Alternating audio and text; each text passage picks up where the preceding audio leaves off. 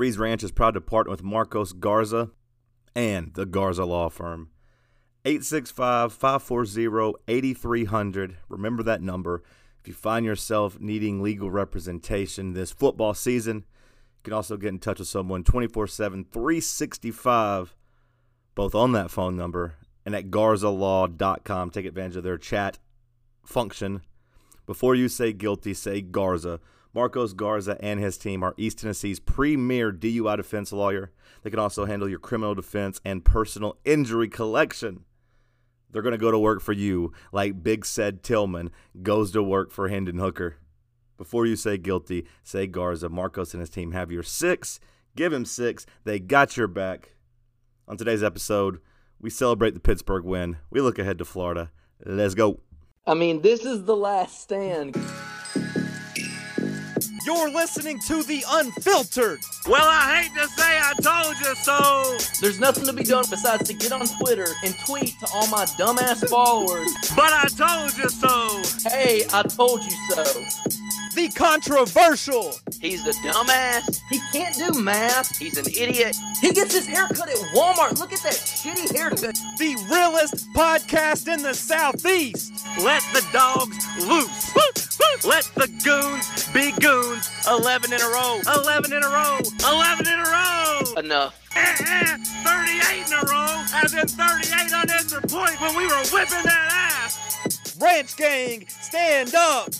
The holy war is upon us.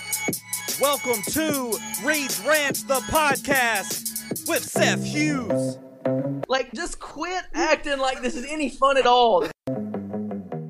Another edition of Reed's Ranch, a victory edition of Reed's Ranch. It is Wednesday, September 14th. Seth Hughes joins me down in Alabama. You back in Alabama? Yep, I am. How was your trip? It was great. Vols won. They took care of business for you. Tennessee still undefeated.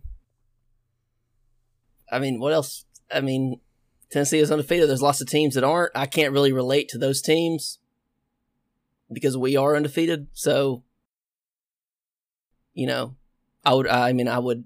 I just can't relate to them because Tennessee is undefeated and ranked in the top 15. There are only 14 other teams that knows what that feels like. That's it already. Wow. Okay. Well, no, no. I just said if we're top 15, you know, there, there are only 14 other teams that knows what it feels like to be in the top 15. I would imagine at least one of those teams has a loss in the top 25, right? I would think so too. I would think so too, but I haven't like yeah. Utah's one and one, so only 13 teams knows what it feels like to be in the top 15 while being undefeated, and we're one of them. It's true. We are. Let's choose joy. Let's all press J for the fact that we did not hire Tony Elliott, that we did not hire Greg Schiano, that everything seems to have worked out pretty well for us, like we said they would. Speaking of Tony Elliott, I saw an insane stat. Um, the that they won their first game, and he was like only the second coach since 1967 to win his opener at Virginia, or something insane like that. That is pretty crazy. Like you would think somebody would have put an easy game on the schedule. Yeah, it it, it was it was crazy. Um, but yeah, thankfully we don't have Tony Elliott. Um, they had they forced four first half turnovers Saturday, and were down 21 to three at half with what people consider a better NFL prospect than Hendon Hooker at quarterback. Those people are wrong, of course, but people consider Brennan Armstrong a, a good NFL prospect. Well, I will say, in somewhat defense of Brennan Armstrong, it's not his fault that he doesn't have a big Ced Tillman. It's true. It's true. Or a Bru McCoy or a Jalin Hyatt. What, is Cedric Tillman this podcast's greatest just that's our crowning achievement, right? I mean, from the very beginning, we were talking about Cedric Tillman. It took like four years, three years, but finally, Tennessee and the nation realize what they have. From day one, we were calling it. We nailed it. He has proven us right. And is he a monster? My goodness. You were spot on when you said you wanted all three receivers to eat against Pittsburgh. All three receivers did eat against Pittsburgh. Hyatt had 11 catches. He was just getting those little screen passes and taking them eight yards a pop at will. They were giving it to him. For some reason, I guess they didn't want Bru and, and Tillman to beat them, but Bru got loose on the sideline for a really nice touchdown. And then, of course, Tillman with the game winner and just kind of dominant. It, Bru, Bru's play was awesome. Hyatt's played really well. Tillman, I thought, you know, played a average game and still came out with 160 yards, which is pretty remarkable. Yeah, Tillman didn't play that great. Um, he never drops. Like I was saying about this earlier, it's not a surprise to me when Hendon comes out and is not quite as accurate as he always is because he's shown flashes of slight inaccuracy. And the good news, the good thing about Hendon is that it's always inaccuracy. It's never bad decisions. But Tillman never comes out and just drops passes. And he never drops a pass like he did in the end zone at, at the beginning of the third quarter that would have put us up two scores, effectively ending the game at that point. It was a beautiful throw. It hit him in the hands. He dropped it. But it is what it is. We played a bad game. I mean, I, I wouldn't give us a grade of anything higher than just a C. And we beat a ranked team on the road. Cedric Tillman simply shows up when you're playing against ranked teams. Against Pittsburgh, nine catches, 162 yards, and a tutty. Against Georgia, 10 catches, 200 yards, and a tutty. Against Kentucky, 6 for 79 in a tutty. 7 for 152 in a tutty against Bama. And 7 for 84 in a tutty against uh, Ole Miss. Go ahead and add, I believe it was 10 catches for 200 yards or, or uh, something similar, 160 yards against Purdue in your bowl game. And he shows up in the big ones. Yeah, and Hendon Hooker's last nine games, five of which are against ranked opponents. He's completed 67% of his passes, averaging 9.4 yards per attempt. He has accounted for 26 touchdowns to two interceptions. And at least one of those interceptions was against Georgia, but I think both of them were, though, actually, weren't they? That, that sounds right that they were both against Georgia. Which, of course, had a historically good defense last year. Is it fair to say that Hendon Hooker's touchdown pass to win the game was his best play as a Vol? Because to me, to step up and when you see the from behind screenshot of you know basically five guys from Pittsburgh collapsing in on him, they were bearing down on him big time. For him to step up in the pocket and throw a perfect pass that allows Big Ced to box out and catch the game winner. To me, that was with the stakes involved, of course, the the best play of his Tennessee career. Yeah, I would say. Uh, yeah, I mean, yeah, I would say that's it has to be that with the stakes involved. Um, he might have made like more impressive plays or whatever with the stakes involved and them just bearing down on him at the time. Um, I did want to say I, I haven't seen just people talk about it just in general on the Discord, on Twitter, or whatever. The play by Bru McCoy on the third down where he threw that dude down. That led to the field goal by McGrath, correct? That led to the 51 yard field goal, I believe. Um, that was like a, it was like third and ten. That was an awesome play that ended up being very big, but it it was just a great play overall. Him fighting for those extra yards. He he he he he broke the tackle, then he threw the dude down and ended up getting like four more yards, turned it into like a 12 or 13 yard gain. If anything, I think everyone feels like they need to throw to McCoy a lot more. Um, I didn't think that Pittsburgh could stop any of the three wide receivers. Well, that's the thing. That's why I can't say we have to throw the ball to Bru more, just Bru more, just because like everyone played pretty well and Tillman's just a matchup nightmare. It seems pretty evident that Tennessee is just going to ride these three receivers again, kind of like they did last year. There's not going to be a lot of rotations, and everyone's going to eat. But Tillman and Hooker have something special, so I, you know I think those those targets are still going that way, and if a defense gives Jalin Hyatt eight yards for those little screen passes, we'll take those too. You know, moving forward, I would see Bru getting some of his targets, maybe you know from Hyatt, but Tillman should get the ball 15 times a game until they prove they can stop it. And so far, nobody's been able to. Yeah, yeah. I mean, that they couldn't. They they could stop him. Only Tennessee was Tennessee was the only thing that could stop it. I mean, the only thing that could stop itself was Tennessee Saturday, and that's not a game that Tennessee wins last year. Um, that's not a game that Tennessee wins like the last however many years. I mean, that was like just leaving the stadium. That was what I was saying was that like for so long, we've always lost these games. We've always done inexplicable things on the field that cause us to lose games, or the other team has done something inexplicable, which, you know, I mean, Saturday, Saturday we have this tight end hurdle or safety and like looks like a, you know, looks like an Olympic level athlete out here. But for once, Tennessee won that game. And like after all the stuff that went wrong, after all that stuff that went wrong, when it got to overtime, our offense just was like, okay, whatever. It doesn't matter now. We have better players than them. And we went and threw it to our wide receiver that they couldn't stop. Like, it's not a game that Tennessee wins in years past, ever. I mean, but they did Saturday. They've gotten better. They've gotten more mature, whatever you want to call it. But like, there has been some growth because we just kept losing games like this last year and in years past. So it was just, it was just awesome it was just great more than anything else. It was great to just finally win one of these. I mean, it was the first non conference ranked road win since 2003. 19 years. It was awesome just to win. Like, I didn't care. Like, I saw a lot of na- weeping and gnashing of teeth after the game. Like, oh, we played bad, blah, blah. Like, who cares? Who cares? We won. For once, we won. Should we have won by a lot more? Yes. Did our two big, did our two best players let us down at, at points in the game? Yes. Who cares? We all know that we can't keep meeting, making special teams miscues like this. Okay, we all know this. Last year we didn't make any special teams miscues. I imagine we'll get them fixed.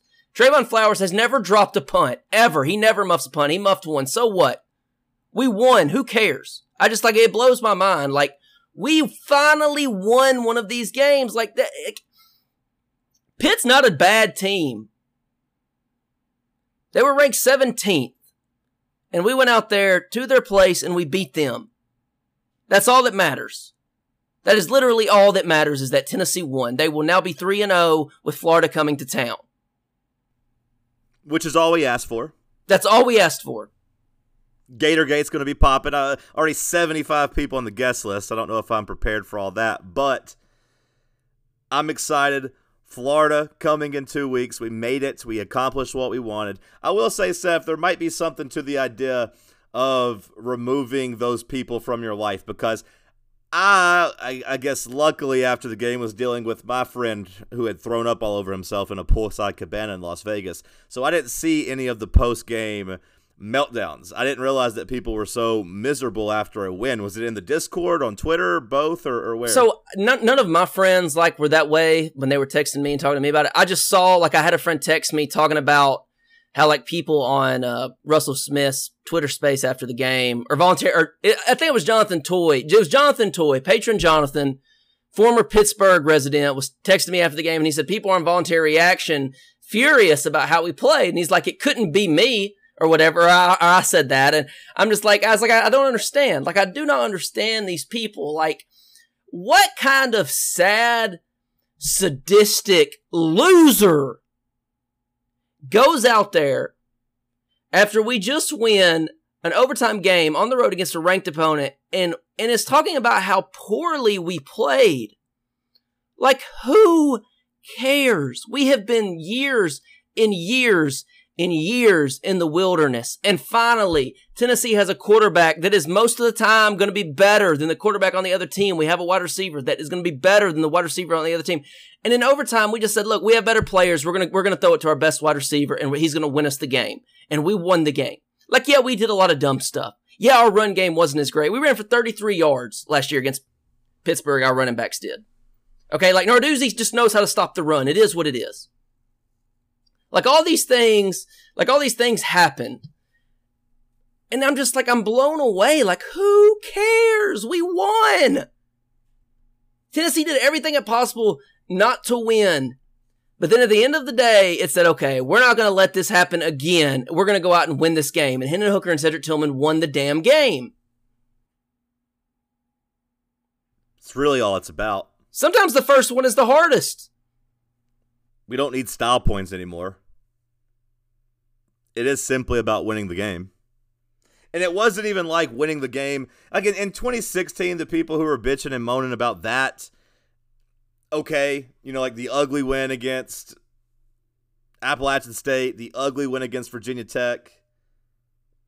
falling behind against Florida, like whatever. Maybe you could point and say those were some red flags that the team was not as good as we thought they were, whatever. We're not looking for championships here this year. We are here to try to win 10 games. Although I will say, after watching Alabama versus Texas, Seth, Alabama might be in play. I don't know. We're just saying, maybe. But we are trying to build in a second year of a head coach. We are trying to, you know, accomplish some things, win some of these games not necessarily look like the best team in the country, but just win these games and start breaking some of these streaks. You said it had been 19 years since you beat a ranked non conference team on the road. Josh Heupel just went and got that done. That streak is over. Now we turn our we turn our attention, we turn our sights into staying healthy in this third in this next game against Akron, and then going out and beating Florida for the second time in what 18 years. If we beat Florida ugly, I hope no one complains. I hope you just say, you know what? A win is a win is a win. Yeah. You know, and it's like it's one thing to complain about games that you win ugly. Like it, it would be something totally different to me if, if we had looked awful against Ball State. People are going to complain about that, you know, because that that could possibly raise some questions. Kind of like A and M against whoever the Sam Houston State or whoever they played their first week. You know, they looked really bad on offense. It's obvious that like that wasn't a fluke. But like Pittsburgh's a little different. They've got some dudes. They're well coached on defense. That guy knows how to stop the run. You're playing on the road against a ranked opponent.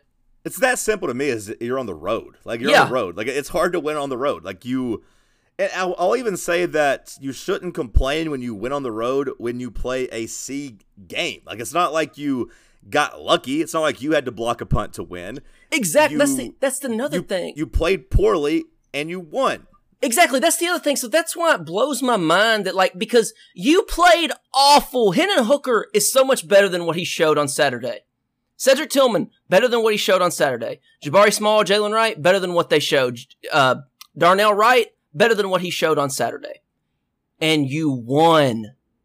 Hendon Hooker ain't gonna look like that all the time. Trevon Flowers not gonna muff punts. You muffed a punt. You got a punt blocked. You had your best receiver, maybe the best receiver in the SEC.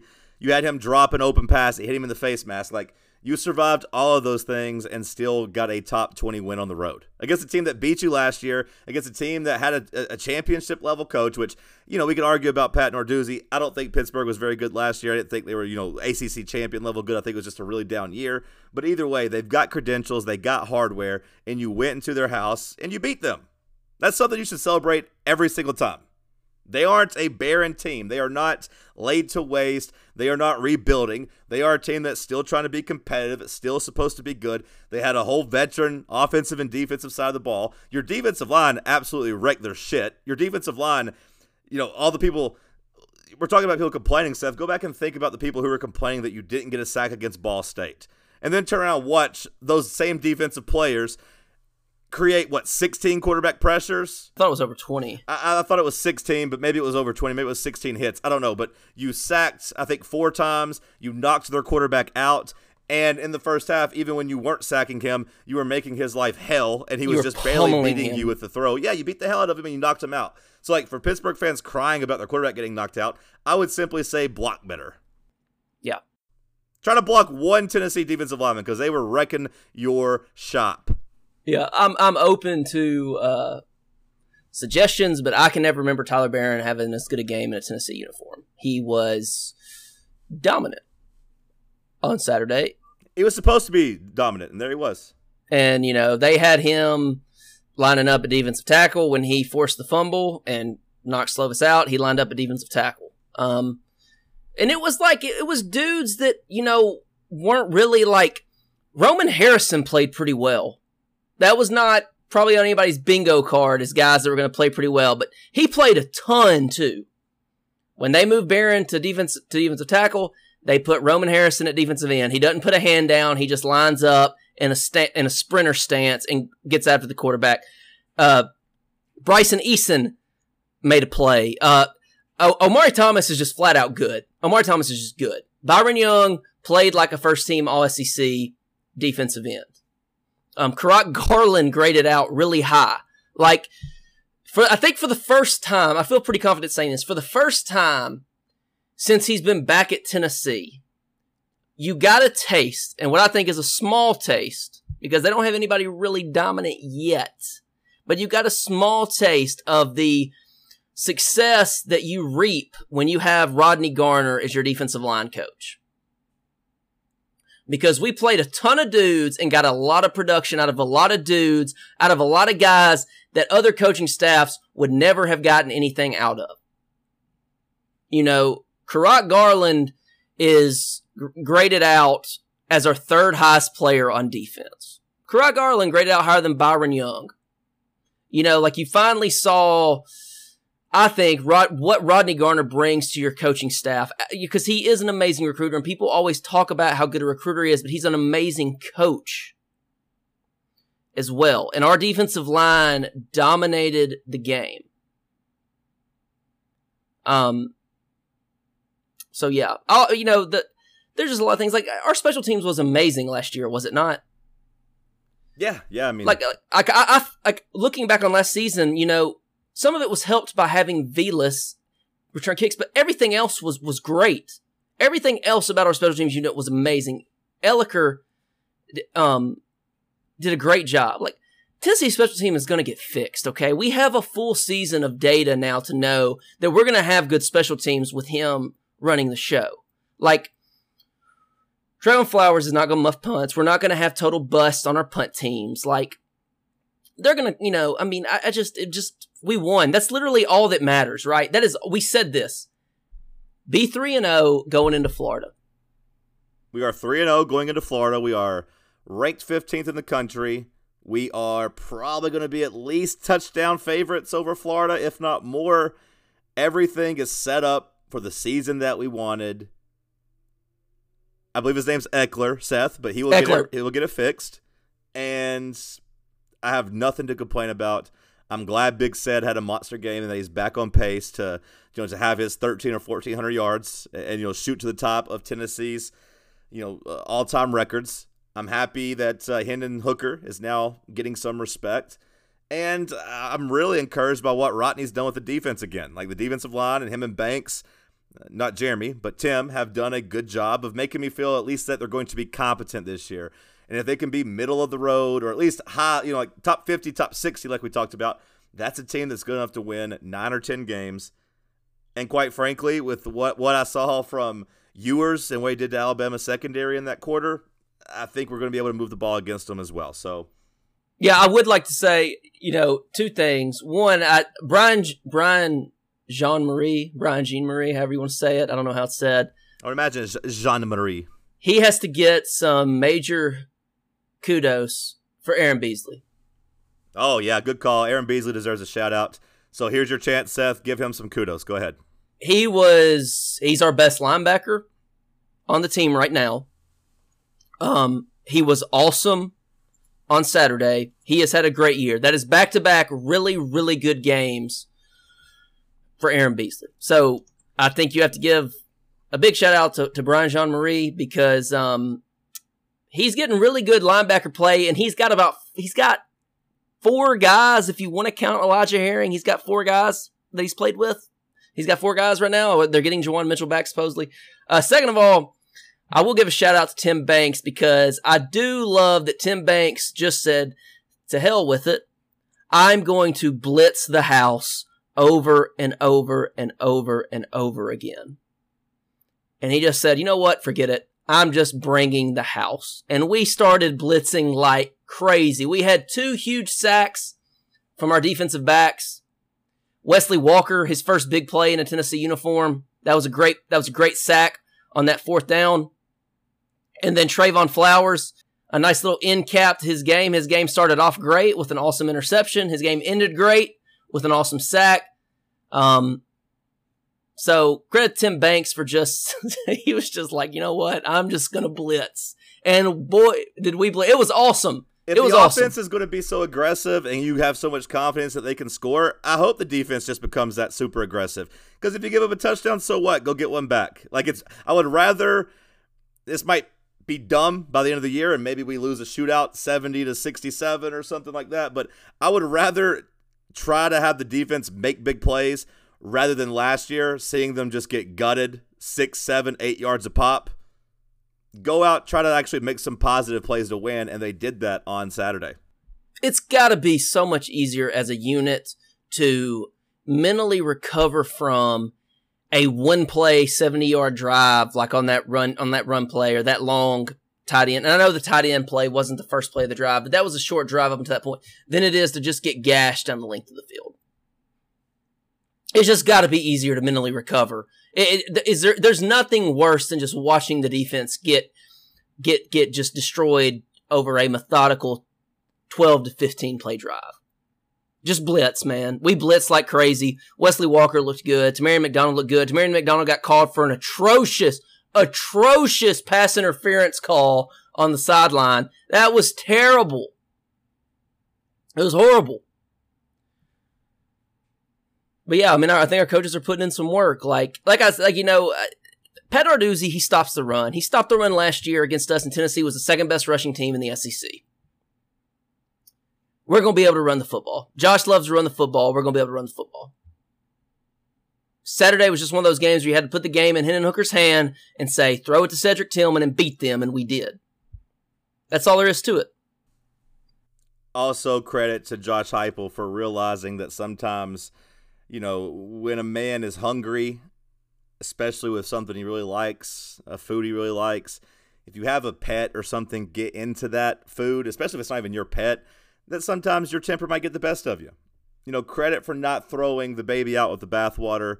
Credit to him for rehabilitating uh, Brother Beasley. And, you know, I don't know, maybe helping him get closer with the Lord. I, I don't know, but he's turned into an outstanding young man and a great SEC linebacker, or a good SEC linebacker. He's got some work to be a great SEC linebacker, but he's still a really good SEC linebacker and the best on the team. And like I said, sometimes when you're hungry and you have your heart set on food, like some delicious wings, you lose your temper if somebody messes with them. I get that. People, I people deserve a second chance. The Gramco is a presenting sponsor of Reed's Ranch. What is the Gramco? Well, it is your go-to destination for all your Delta 8 needs.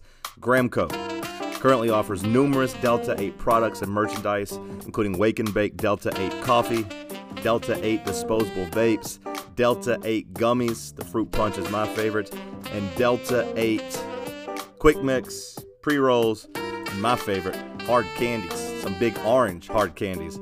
Go to thegramco.com, browser selection, use the promo code BALLS25 for 25% off your order, and then you get free standard shipping for orders over $50. And that shipping is quick and discreet. Must be 21 or older.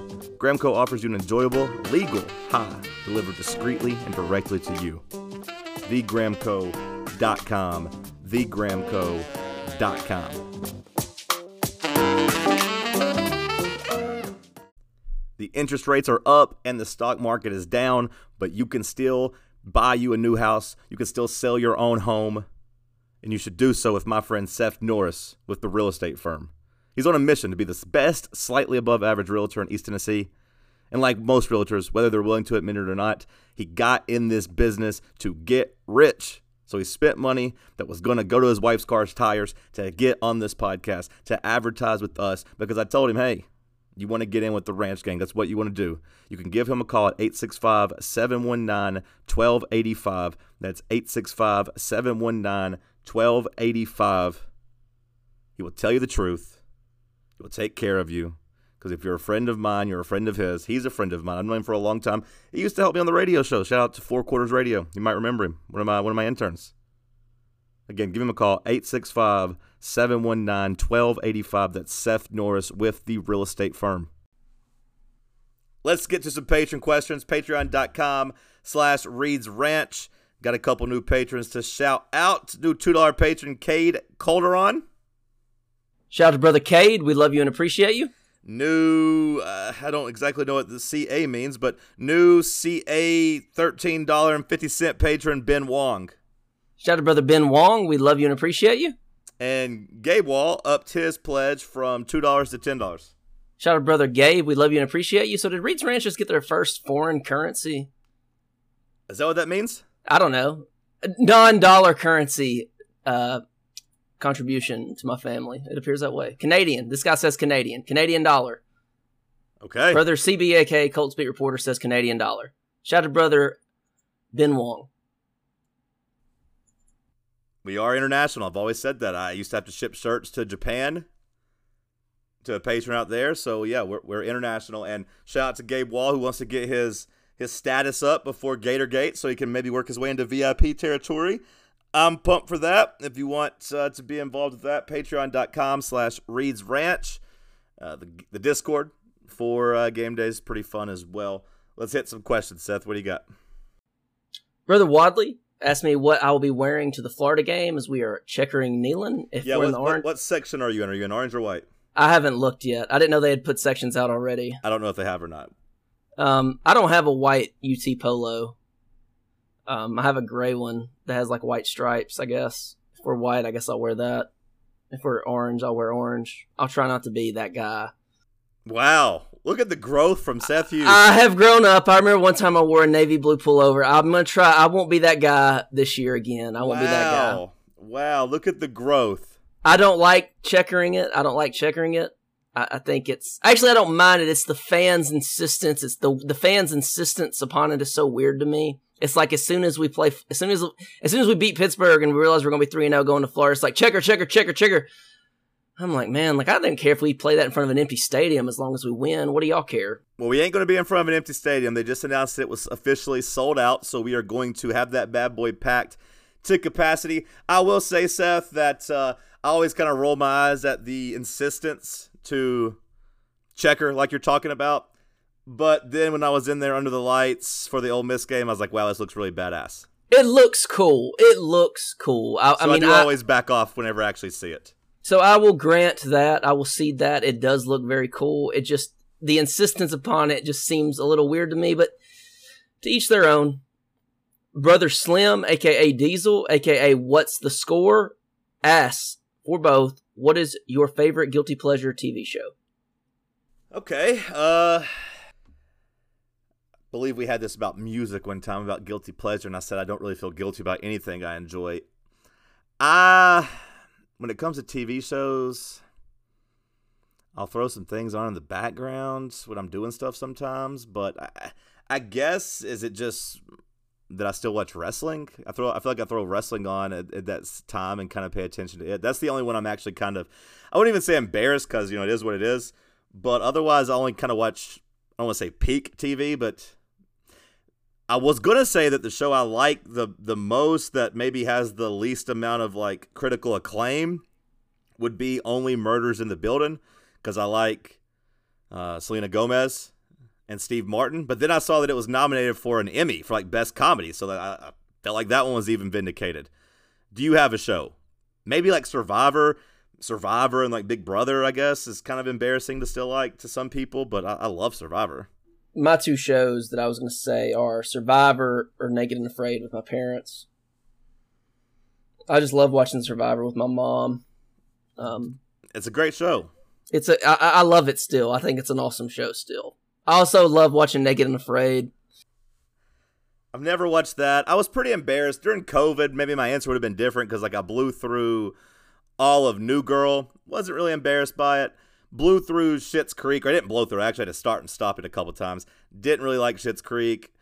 I will say the most I've ever been embarrassed by watching a TV show was probably when I was again home for COVID. I watched two seasons of that uh, really really shitty All American show that comes on CW with Taye Diggs about football.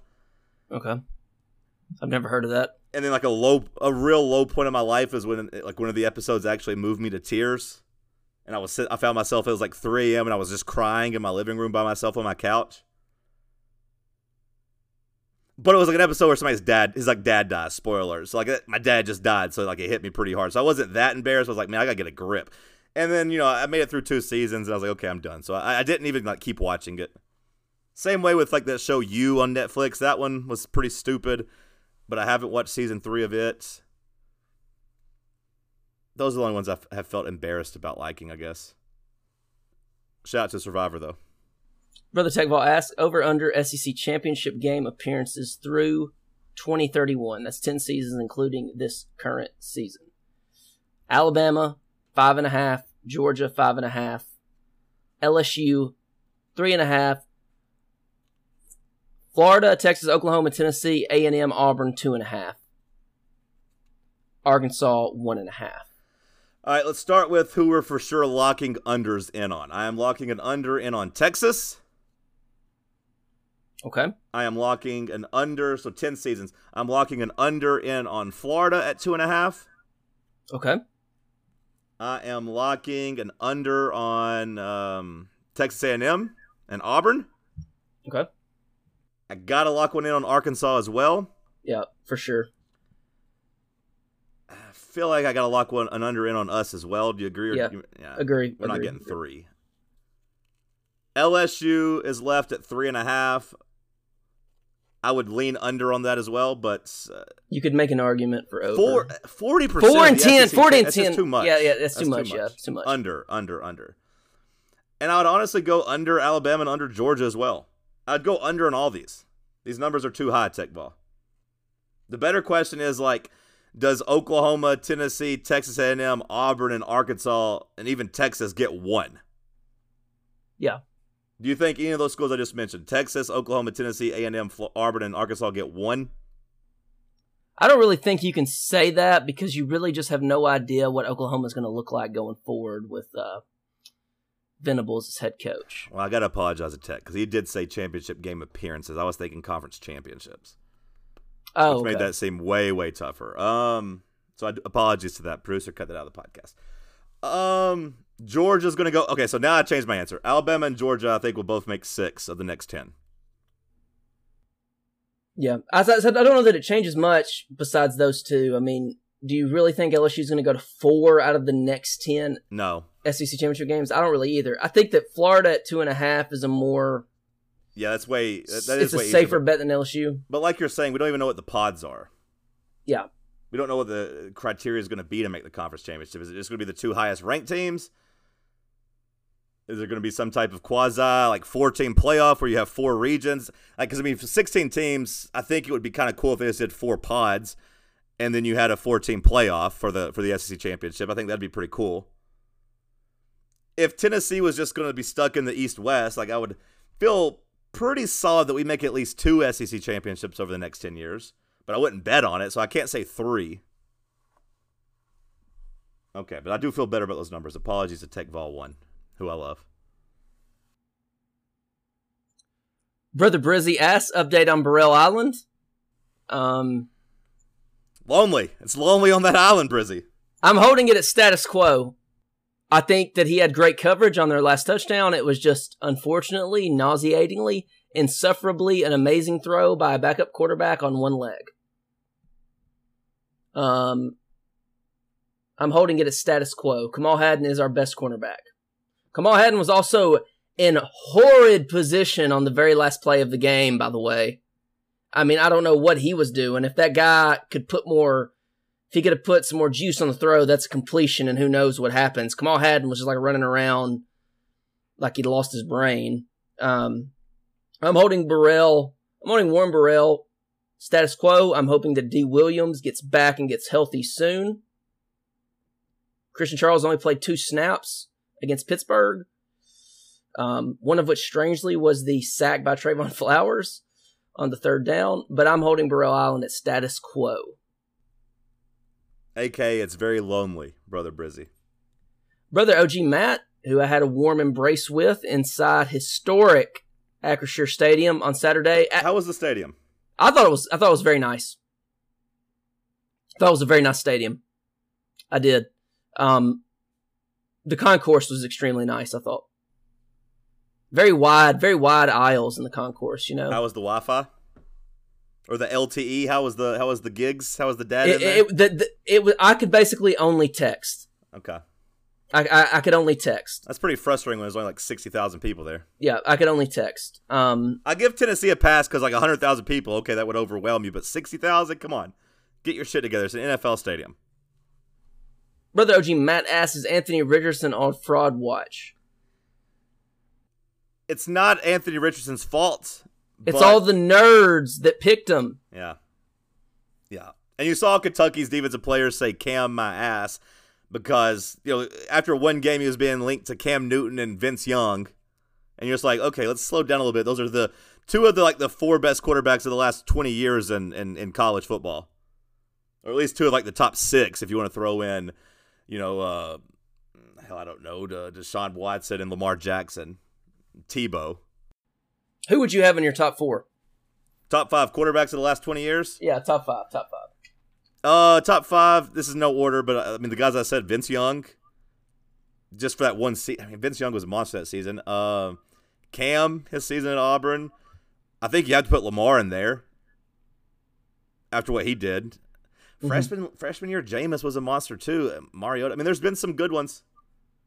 Is it fair to say Tebow wouldn't be in it? I would have Tebow in it. But like, I go back to just that Florida team being so damn talented. I like would if, like to. The, if, the if I put Deshaun Watson on that Florida team, is he not do just as good, if not better? Yeah, probably better, right? I don't know, man. Tebow was a monster. Well, I know you couldn't tackle him, but just uh, I think they could have just thrown the ball further down the field. Yeah. Joe Burrow. I even mentioned Joe Burrow. Yeah, I mean, like Cam Newton, Johnny Manziel, and Joe Burrow in terms of SEC quarterbacks were just like like Cam and John. I mean, Cam Newton was just unbelievable. See, to me, Johnny's the one I can't put on there. So much of Johnny's bullshit was just scrambling around, throwing jump balls to Mike Evans, and him just going up and catching them all. Now, I mean, Joe Burrow on the same hand had you know Justin Jefferson and Ja'Marr Chase, so he wasn't necessarily wide receiver poor. Yeah, like I like Deshaun Watson was great, but I wouldn't have him okay. in there. I mean, okay. um, that's not a slight to him. I mean, his team was loaded. Like he didn't have to do what Johnny Manziel. To me, Manziel just didn't do shit. When I say didn't do shit, I just mean like they didn't accomplish anything. Their crowning achievement was beating Alabama and then beating Duke in a bowl game that they were. Well, what did Lamar Jackson do that year? He won the Heisman. Didn't they go like nine and three? Yeah, no, I know. Um, you know, I was just talking about Deshaun Watson, but yeah, I mean, it's fair to say the same thing about, about Lamar. Which, granted, I mean, Louisville football you know didn't necessarily have a lot of talent, but the ACC on the same hand wasn't very good either. Yeah, didn't Lamar lose to Kentucky that year? They might have after they they got they they were probably pretty close if they had just not blown that Clemson game. They maybe could have played for a, a national championship because I yeah. don't think they would have lost to Kentucky if they were playing for a national championship. Yeah. I just for Manziel, I, I, I don't know. I just I get distracted by the first two games of his SEC career where he lost to LSU in Florida and games that they should have won probably, but he just couldn't couldn't make the plays. All he could do was run around at that point. He couldn't throw. I would. I mean, Cam is like an auto inclusion into my top two. Cam and Burrow, I think, have to be in everybody's top five. I don't know what my others would be, but like Cam is an automatic. Some of the things he did, I mean, like he willed that team. Vince Young, just for the Rose Bowl performance alone, gets in. And he went one in the one in, one in the horseshoe as well, being an Ohio State team kind of by himself. It's a good question though. But Anthony Richardson got compared to those guys after one game, which he threw 140 yards in. Like his stats against Utah weren't even that good. He had one long run for like 60 something yards. Otherwise, he had like 14 carries for like 60 yards and three touchdowns, which is which is good but like he had one big busted play and then 140 passing yards. And on Sunday, Saturday against Kentucky, he looked like that guy who struggled to get over 200 total yards. Like that's who he looked like. Yeah, like it was a really good first game for a guy as like the undisputed starter, but it wasn't anything that should have led to him being anointed. I mean, and everyone's prone to over exaggeration and stuff. I mean, the thing that scared me the most about him was just his running against Utah. And he can still do that against Tennessee. We don't, you know, I don't want to act like he's a bum now, but he's not the guy you were worried about. He is, to me, he is not close to Cam Newton and Vince Young and Joe Burrow. He is much, much closer to Kenny Trill. You remember Kenny Trill, Seth? Yeah. Who had five touchdowns or whatever against South Carolina and was about to be the next Heisman winner after one game and then completely, you know, shit the bed. To me, Richardson's much, much closer to him than he is the all time greats. Kenny Trill. That's a good throwback name right there. Yeah, I was trying to set that up, and then I kind of stumbled over it for a second because I couldn't. I wanted to like save that name for the reveal because I could have said he's much closer to Kenny Trill than he is the all-time greats. So it took me a second. Next question, please. Brother Blue Moon Ball. What's the one thing that will prevent us from being undefeated going into Alabama? The refs. Okay. The refs against LSU. I told you that's my favorite thing to get to blame. The refs. The refs might screw us in Death Valley. That's all I'm worried about. I will go since I, I will say inability to stop a running quarterback because we are about to play two guys that can be pretty dangerous on the ground and Anthony Richardson and Jayden Daniels. Yeah, that's probably the answer there. That is not me saying that I believe that they will. That's just a that's just an idea. If I had to say one thing, It's going to be up to Jeremy Banks to spy those quarter, to spy those quarterbacks and take them down. Brother Newzak asked, "Will we get to see a Milton bomb hit Danny's party deck and new scoreboard this Saturday?" I certainly hope so. I certainly hope we take the top off with Brother Joseph Milton III, aka Baby Cam, aka the pharmacist, and let him sling that rock. Preferably by like the start of the second quarter, actually. I would say halfway through the third is probably what's going to happen. So, if, so if my boys want to get their stats up, you better do them in the first half, boys. That's what I would tell him. If I'm hype, I'm like, hey, Hendo, hey, Tillman, if you want to get your stats up, do it in the first half because you're not doing it in the second. Brother Curtis asked for my thoughts on the Pittsburgh trip. A great trip. Um, He calls you a real fan as well, a true fan. I, I guess is that a shot at me? I got to see you, Curtis, for all the people that claim I don't like to talk to patrons and I don't like to be around them. I saw Curtis out of the corner of my eye and I went to him. I flagged him down. I yelled, Hey, Curtis. And he turned around. He was eating his dinner. And we gave him, I gave him a big hug. I ran into him later with uh, Brother Hank. I bet Kerr had such a big smile when he turned around. He did. He was grinning from ear to ear. I ran into uh, Brother T Fool. I ran into so many patrons. Um, Well, you're about to have 75 more of them for Gatorgate. I, I got to hang out with Brother Grant Ramey. Give him a shout out. We, we had a great time. It was just, I, I had a great trip. Tennessee won. That's all that matters. Tennessee won. That's what matters. It was a great trip. Brother Harambe 42069 asks, any good gambling stories from the weekend? Nope, zero. Zero? Okay. Zero good gambling stories. All you need to know, Seth, all you need to know is that to cost me one nice parlay, I watched Jacoby Brissett get a personal foul called for him, get close to midfield, and then watch the Browns kicker kick maybe the best field goal I've ever seen. He drilled a 60 yard field goal and made it look easy. That cost me one last leg of my parlay. And then three hours later, I had to watch my favorite team cost me more money by missing a 47 yard field goal that they willingly decided to kick and that they didn't need any more yards. And Fat Randy went out there and missed it. And I had to see Meathead Mario put his hands down, or his head down and his hands on his knees.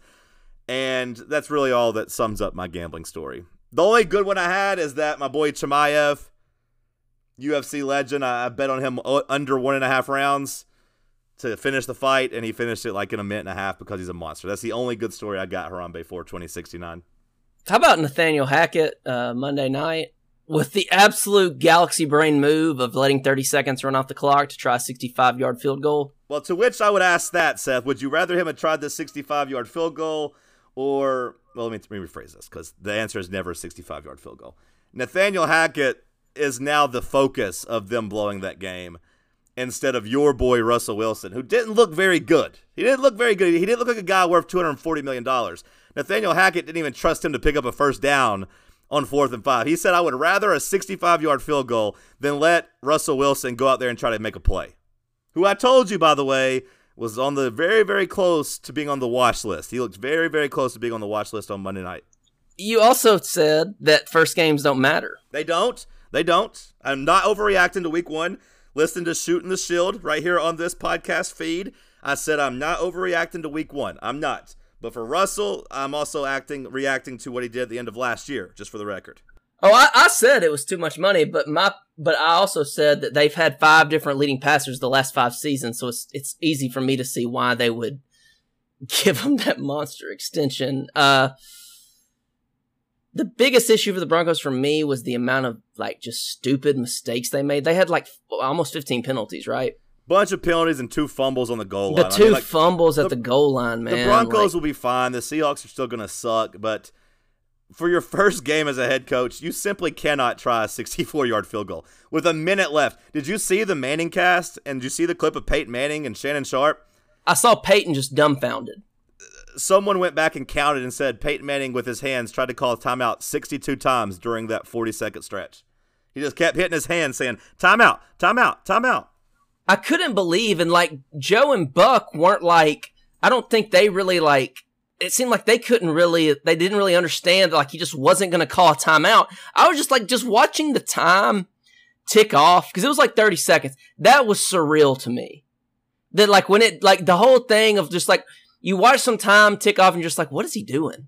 What is he doing? And then more time ticks off and you're just like, surely not. Surely he's not doing what I think he's going to do. And then as it, the realization like finally washes over you and just like, oh my goodness, he is going to try a 65 yard field goal instead of getting 10 more yards.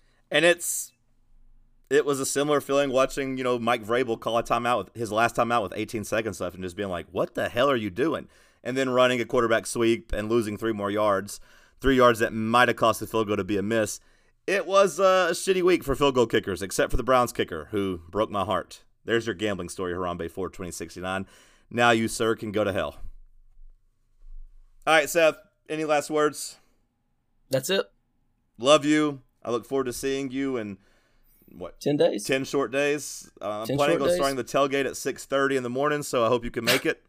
I'll be there. I won't be there quite that early, but I will be there all day. What time do you think we should take it down? 2:30, 2:45? Yeah, 245 sounds about right. Because I don't want to leave it up and then leave. Yeah, that sounds about right. But I'm going to the game. By about 245, I'll be like a nervous wreck and won't be willing to talk to anybody. God, I'm already mad at you thinking about all the negative energy you're about to bring. we are going to whip Florida's ass. Simple as. I think we're going to win too. I said it. I think we're going to win. We will be winning. So keep that same energy. Do not morph back into a little pumpkin boy bitch. We're going to win. I- I'm doing what I told myself I'll never do. I think we'll beat Florida. Let's go. That's what I needed to hear. Love you. I'll talk to you soon. Love you too, buddy. Bye bye.